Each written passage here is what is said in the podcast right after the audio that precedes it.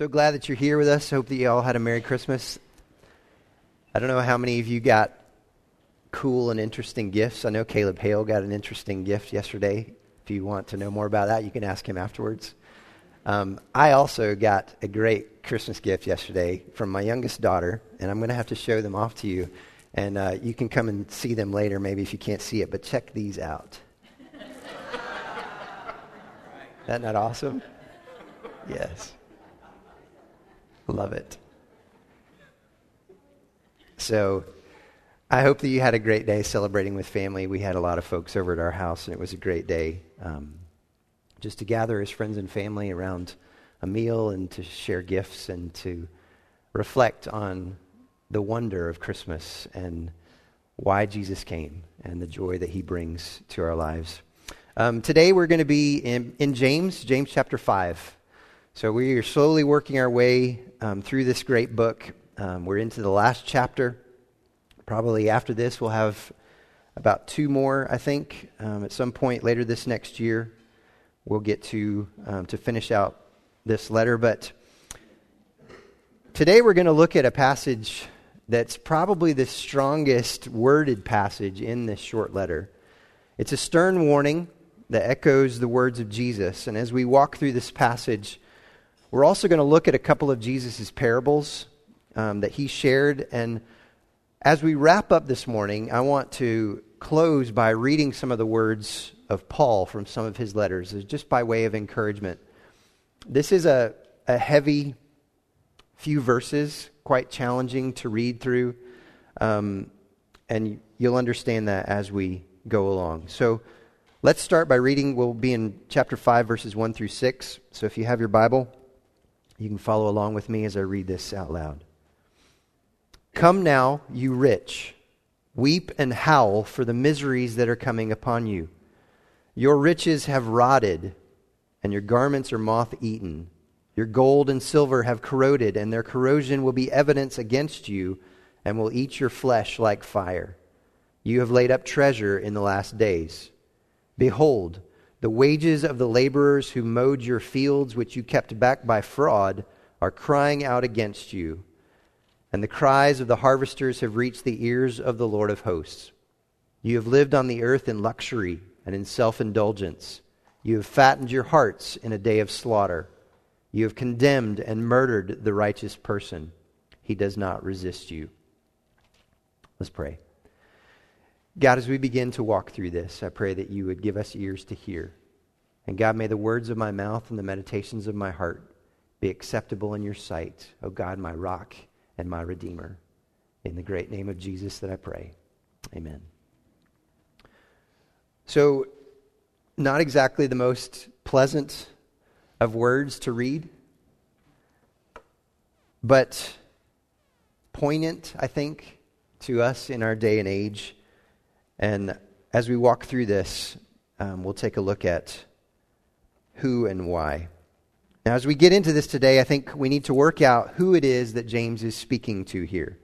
And there are differing opinions on this.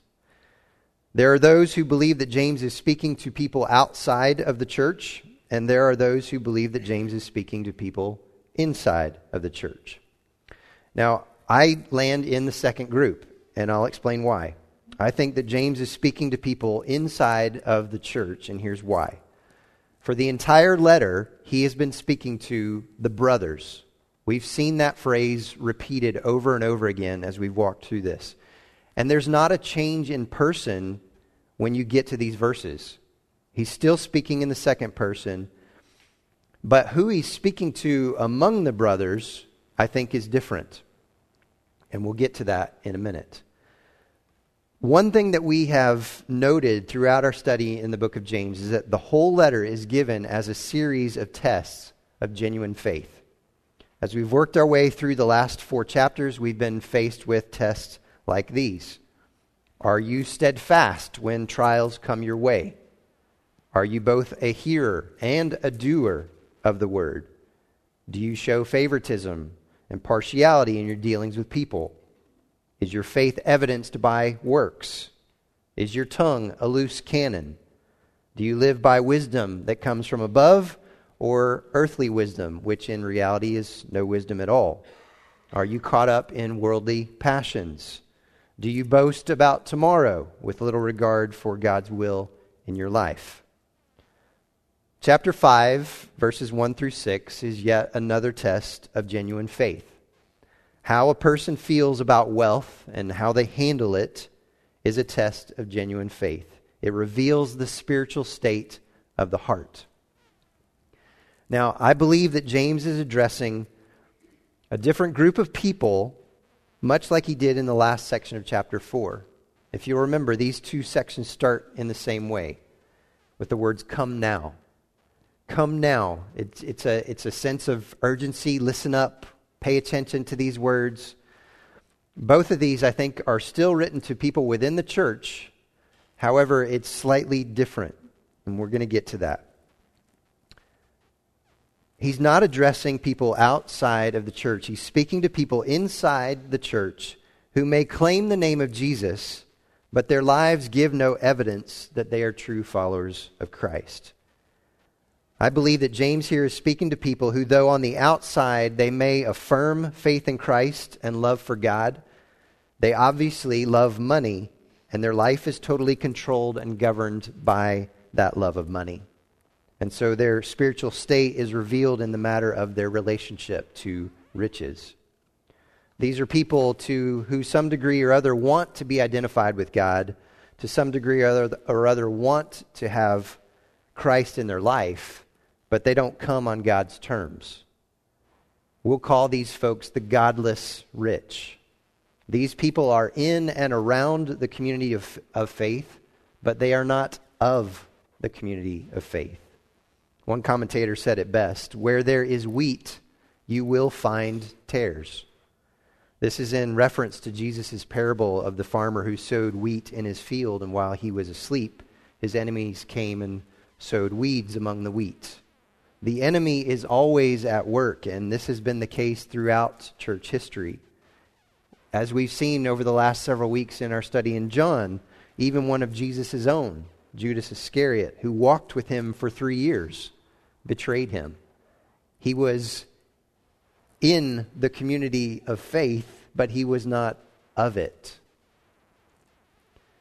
Now, at the same time, you might ask yourself so if this is directed just to those people, to the godless rich, then do I need to pay attention today if I don't fall into that category? And I would say yes, we do. It also speaks to my heart.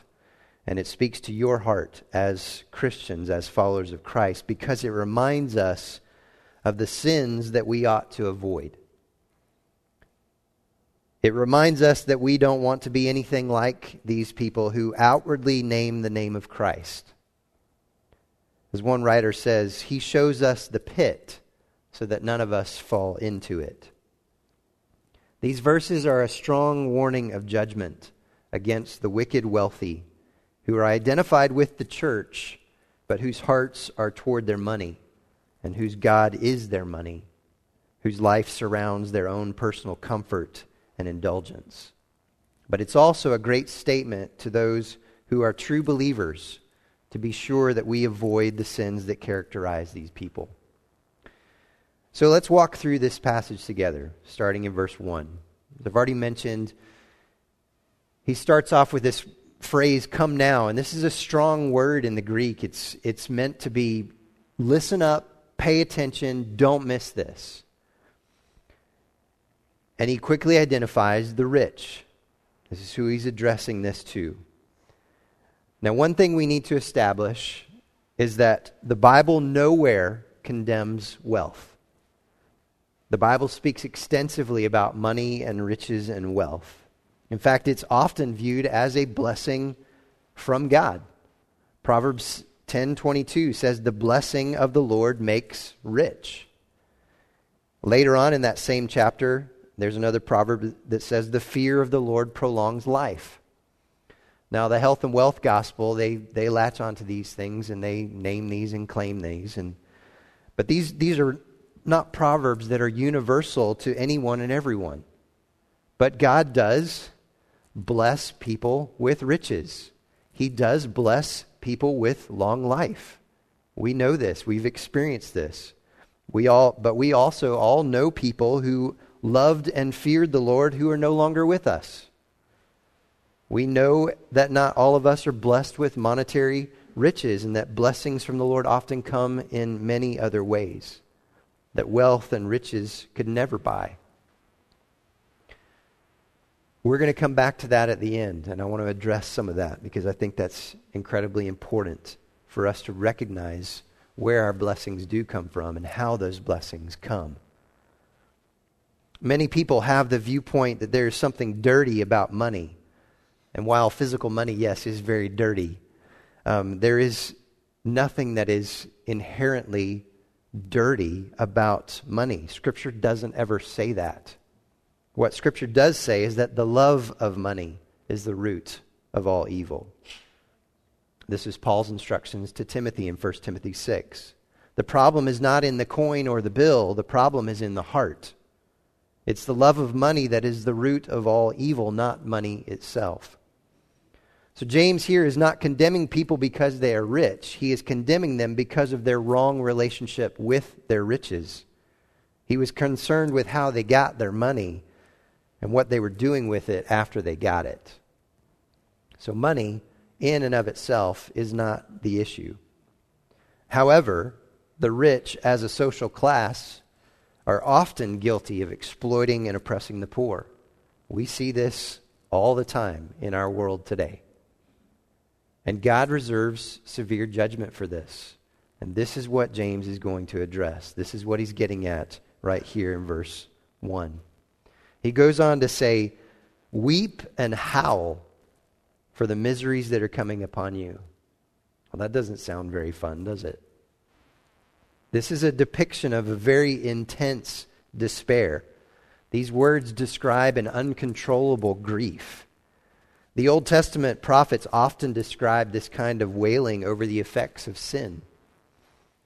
Jesus himself said in Luke 6:24, "But woe to you who are rich, for you have received your consolation." This was in a passage um, from what many believe to be the Sermon on the Mount. Luke doesn't lay it all out exactly as Matthew does. Um, Luke kind of lists four beatitudes and then he gives us four woes and this is one of the woes that jesus gives in that passage woe to you who are rich for you have received your consolation in other words you have amassed a fortune in this world and that's your reward but as we all know you can't take it with you it's said that when one of the vanderbilts was dying the family was waiting in an outer room when the lawyer and the doctor came out, one of the more outspoken members of the family stepped up to the lawyer and asked, How much did he leave? The lawyer replied, He left it all. He didn't take any of it with him. All the riches in the world will come to nothing. Do you remember Jesus' words in Mark 8? 836 he said for what does it profit a man to gain the whole world and forfeit his soul. It profits him nothing because he can't take it with him. Jesus also told a story that graphically illustrates the judgment that the godless rich will face. This is in Luke 16, starting in verse 19. Jesus said, There was a rich man who was clothed in purple and fine linen, and who feasted sumptuously every day. And at his gate was laid a poor man named Lazarus, covered with sores who desired to be fed with what fell from the rich man's table. Moreover, even the dogs came and licked his sores. The poor man died and was carried by the angels to Abraham's side. The rich man also died and was buried. And in Hades, being in torment, he lifted up his eyes and saw Abraham far off and Lazarus at his side. And he called out, Father Abraham, have mercy on me, and send Lazarus to dip the end of his finger in water and cool my tongue for I am in anguish in this flame. But Abraham said, Child, remember that you are that you in your lifetime received your good things, and Lazarus in like manner bad things, but now he is comforted here, and you are in anguish. And besides all this, between us and you a great chasm has been fixed, in order that those who would pass from here to you may not be able, and none may cross from there to us. And he said, Then I beg you, Father, to send him to my father's house, for I have five brothers, so that he may warn them, lest they also come into this place of torment. But Abraham said, They have Moses and the prophets. Let them hear them. And he said, No, Father Abraham, but if someone goes to them from the dead, they will repent. He said to them, If they do not hear Moses and the prophets, neither will they be convinced if someone should rise from the dead. This leads us to the four sins that James reveals to us here that lead to the severe judgment pronounced on the godless rich. First of all, they are condemned because their wealth is uselessly hoarded. Look at verses 2 and 3 again with me. Your riches have rotted, and your garments are moth eaten. Your gold and silver have corroded, and their corrosion will be evidence against you, and will eat your flesh like fire. You have laid up treasure in the last days. Earthly treasures are subject to decay. We all know this, and they eventually perish. I've mentioned many times throughout our study in James that it seems that the Sermon on the Mount Jesus' most famous sermon, is primary source material for this letter that James has written. James echoes the teachings of Jesus here again.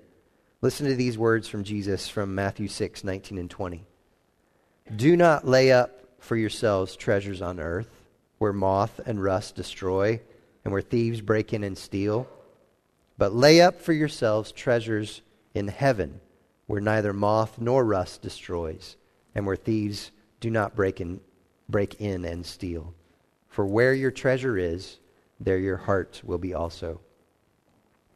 Jesus also shared a parable in Luke 12 about a rich fool. It says, Someone in the crowd said to him, Teacher, tell my brother to divide the inheritance with me. But Jesus said to him, Man, who made me a judge or arbitrator over you? And he said to them, Take care and be on your guard against all covetousness for one's life does not consist in the abundance of his possessions. And he told them a parable, saying, The land of a rich man produced plentifully. And he thought to himself, What shall I do? For I have nowhere to store my crops. And he said, I will do this I will tear down my barns, and I will build bigger ones. And there I will store all my grain and my goods.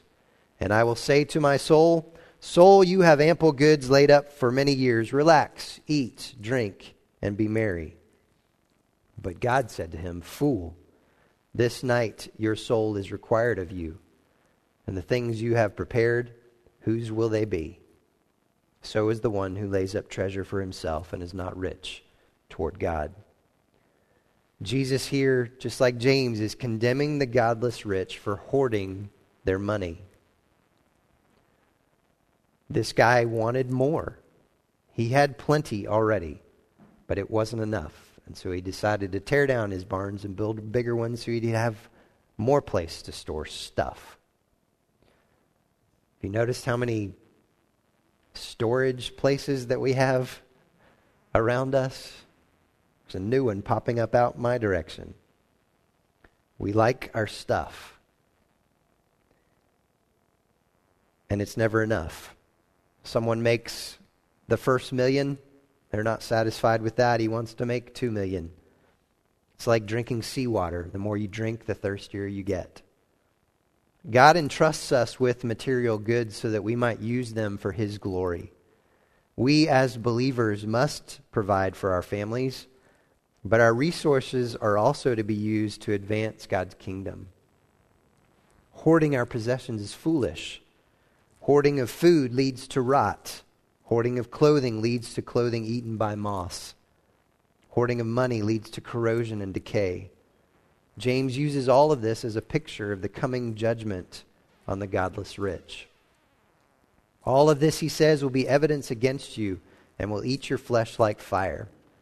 This is reference to the one of, one of the most fearful realities in all of Scripture that hell is a real place it's a place of eternal punishment for all those who have not been saved by grace through faith in the atoning death, burial, and resurrection of Jesus Christ.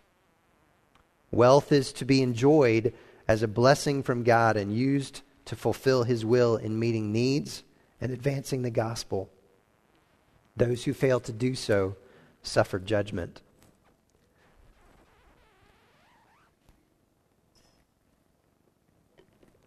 Secondly, the wealth was dishonestly gained. Look at verse 4. Behold, the wages of the laborers who mowed your fields, which you kept back by fraud, are crying out against you. And the cries of the harvesters have reached the ears of the Lord of hosts. The wages that you have kept back, this is a violation of the law of God. Wages are not only to be paid, they are to be paid on time. God makes this clear in the Old Testament law. Leviticus 19:13 says, "You shall not oppress your neighbor or rob him. The wages of a hired worker shall not remain with you all night until the morning." Deuteronomy man, voice is going, sorry.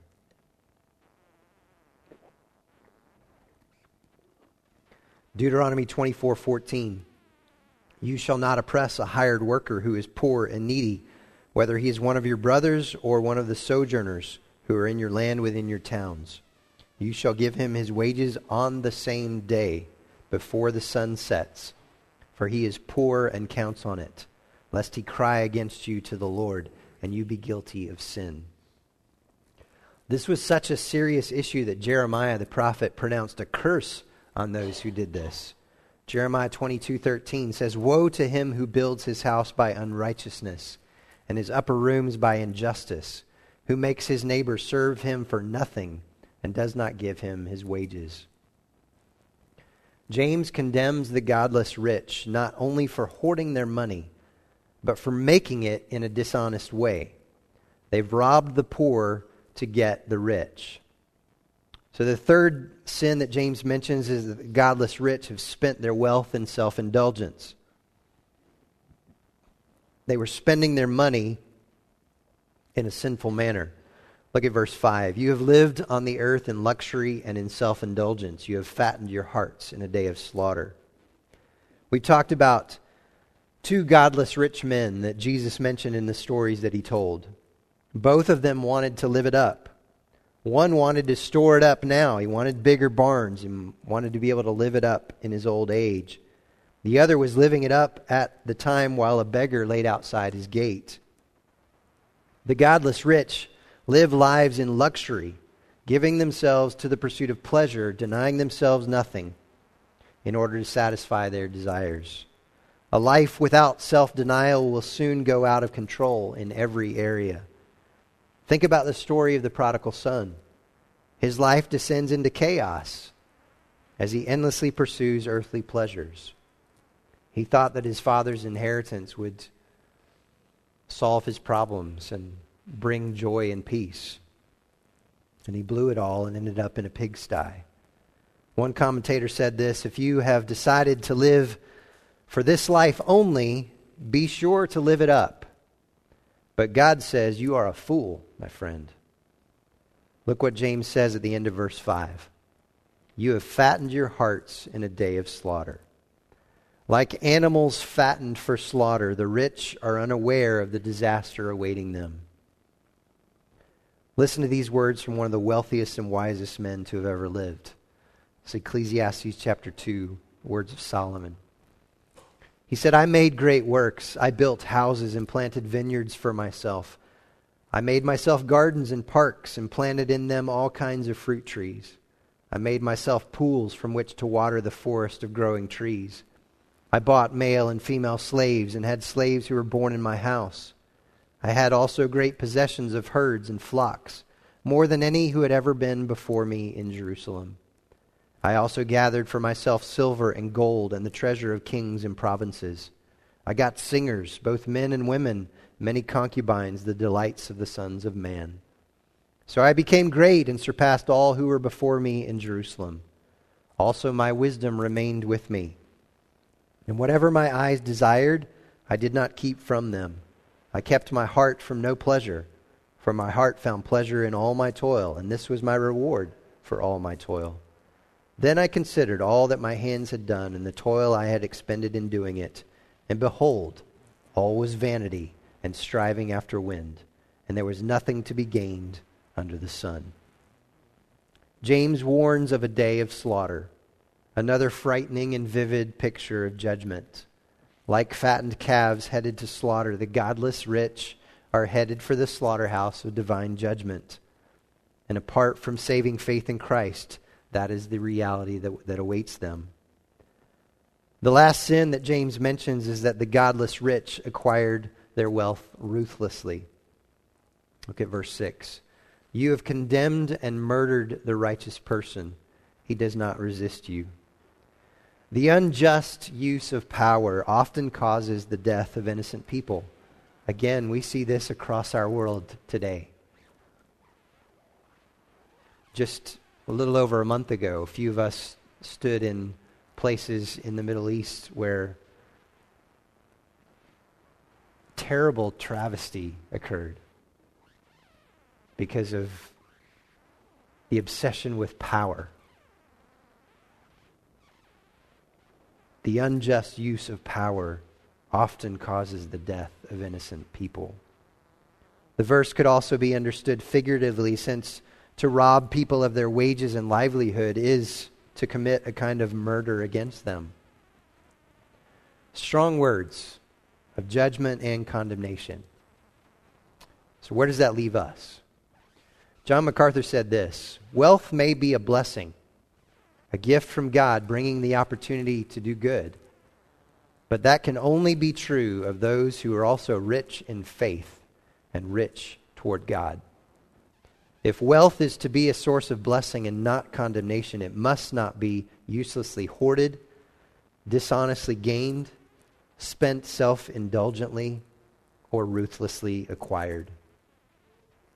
As we begin to wind down today, I want, I want to read some passages of Scripture that I hope will be words of encouragement to us today. The riches of God extend far beyond any wealth that this world has to offer. We already looked at a part of Luke chapter 12 when we looked at the rich fool. This is Jesus' reply to his disciples immediately after that, starting in verse 22 of Luke 12 he said to his disciples, Therefore I tell you, do not be anxious about your life, what you will eat, nor about your body, what you will put on. For life is more than food, and the body more than clothing. Consider the ravens. They neither sow nor reap, they have neither storehouse nor barn, and yet God feeds them. Of how much more value are you than the birds? And which of you, by being anxious, can add a single hour to his span of life? If then you are not able to do as small a thing as that, why are you anxious about the rest?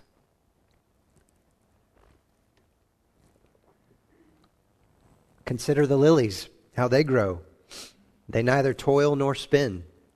Yet I tell you, even Solomon, in all his glory, was not arrayed like one of these. But if God so clothes the grass, which is alive in the field today and tomorrow is thrown into the oven, how much more will he clothe you, O you of little faith? And do not seek what you are to eat and what you are to drink, nor be worried. For all the nations of the world seek after these things, and your Father knows that you need them. Instead, seek his kingdom, and these things will be added to you. Fear not, little flock, for it is your Father's good pleasure to give you the kingdom. Sell your positions, your possessions, give to the needy. Provide yourselves with money bags that do not grow old, with a treasure in the heavens that does not fail, where no thief approaches and no moth destroys. For where your treasure is, there your heart will be also. Luke 18, Jesus said, a ruler came and asked him, Good teacher, what must I do to inherit eternal life? Jesus said to him, Why do you call me good? No one is good except God alone. You know the commandments do not commit adultery, do not murder, do not steal, do not bear false witness, honor your father and mother. And he said, All these things I have kept from my youth. When Jesus heard this, he said to him, One thing you still lack. Sell all that you have and distribute to the poor, and you will have treasure in heaven. And come follow me. But when he heard these things, he became very sad, for he was extremely rich. Jesus, seeing that he had become sad, said, How difficult it is for those who have wealth to enter the kingdom of God. For it is easier for a camel to go through the eye of a needle than for a rich person to enter the kingdom of God. Those who heard it said, Then who can be saved? But he said, What is impossible with man is possible with God. And Peter said, See, we have left our homes and followed you. And he said to them, Truly I say to you, there is no one who has left house or wife or brothers or parents or children for the sake of the kingdom of God who will not receive many times more in this time and in the age to come eternal life.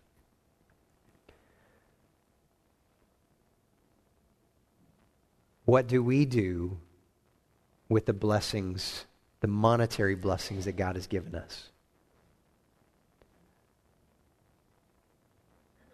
All of us in this room, by the world's standards, are rich. All of us. What are we doing with our wealth? One thing that I've really been challenged as I've been studying this over the last few weeks is thinking about what I do with my money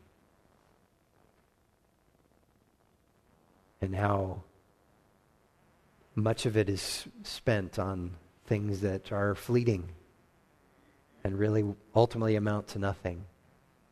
And thinking about what does it look like to be generous? and wanting to practice generosity more. Because there's such a blessing that comes when you're generous. I'm sure you've experienced that when you've given sacrificially to something or to someone at some point in time, knowing that it's such a massive blessing to them and maybe, maybe didn't hurt your pocket that much, but you just walk away with this sense of you did something that was honoring to God, and you feel the joy in being generous. And God calls us to be generous givers.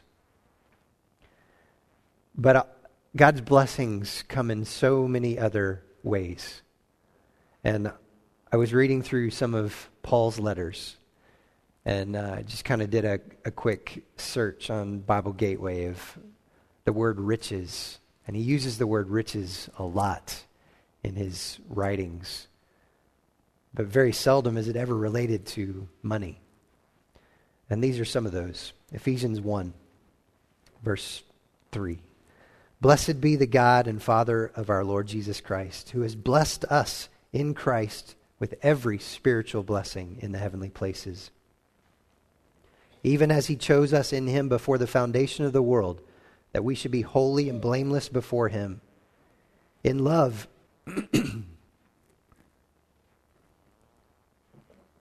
in love, He predestined us for adoption to Himself as sons through Jesus Christ according to the purpose of His will, to the praise of His glorious grace with which He has blessed us in the Beloved. In Him we have redemption through His blood, the forgiveness of our trespasses according to the riches of His grace which he has lavished upon us in all wisdom and insight. Further down in the same chapter, verse 13, for this reason, because I have heard of your faith in the Lord Jesus and your love toward all the saints, I do not cease to give thanks for you, remembering you in my prayers, that the God of our Lord Jesus Christ, the Father of glory, may give you the spirit of wisdom and of revelation in the knowledge of him. Having the eyes of your hearts enlightened, that you may know what is the hope to which he has called you? What are the riches of his glorious inheritance in the saints? Ephesians 2, verse 4. But God, being rich in mercy, because of the great love with which he loved us, even when we were dead in our trespasses, made us alive together with Christ. By grace you have been saved and raised us up with him and seated us with him in the heavenly places in Christ Jesus, so that in the coming ages he might show again the immeasurable riches of his grace in kindness toward us in Christ Jesus. For by grace you have been saved through faith. And this is not your own doing, it is the gift of God, not by works, so that no one may boast. For we are his workmanship, created in Christ Jesus for good works, for which God prepared beforehand that we should walk in them. Ephesians 3, verse 8. To me, though I am the very least of all the saints, this grace was given to preach to the Gentiles the unsearchable riches of Christ. 3:14 For this reason I bow my knees before the Father from whom every family in heaven and on earth is named that according to the riches of God's glory he may grant you to be strengthened with power through his spirit in your inner being so that Christ may dwell in your hearts through faith that you being rooted and grounded in love may have strength to comprehend with all the saints what is the breadth and length and height and depth, and to know the love of Christ that surpasses knowledge, that you may be filled with all the fullness of God. Philippians 4:19 And my God will supply every need of yours according to what? His riches in glory in Christ Jesus. 1 Timothy 6 but godliness with contentment is great gain, for we brought nothing into the world, and we cannot take anything out of the world.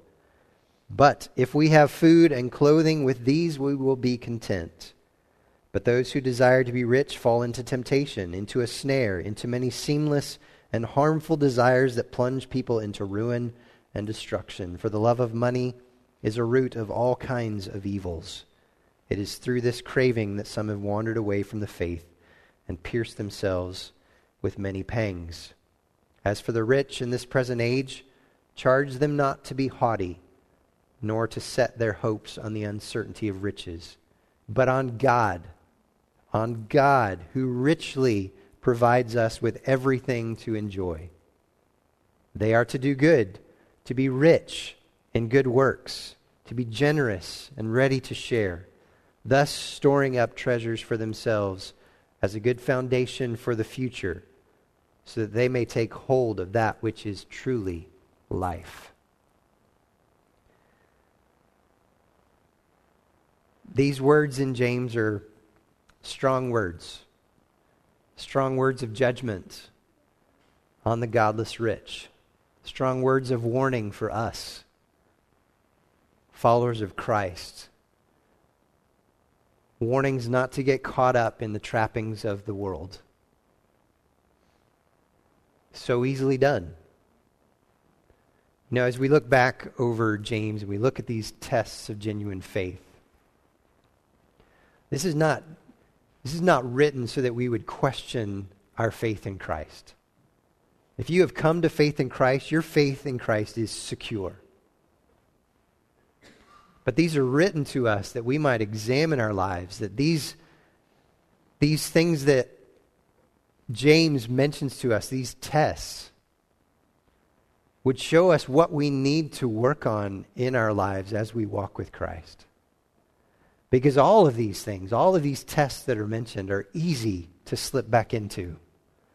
They're easy to fall, tempta- fall into temptation to.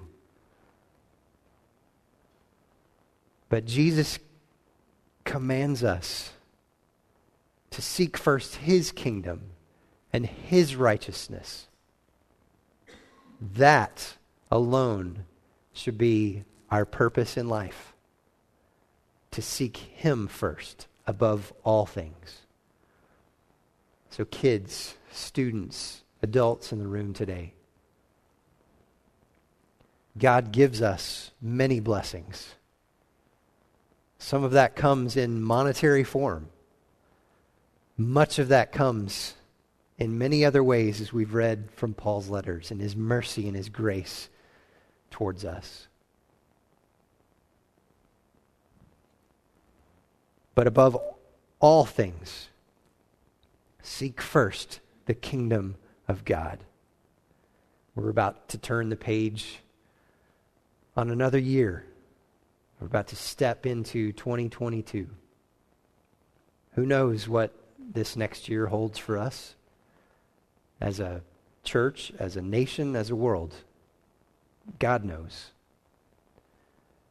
And that's not for us to worry about right now. It's not for us to be anxious about right now. It's not for us to be fearful about right now. Let us seek first the kingdom of God and his righteousness. And all these things, Jesus says, will be added to you as well. Would you pray with me?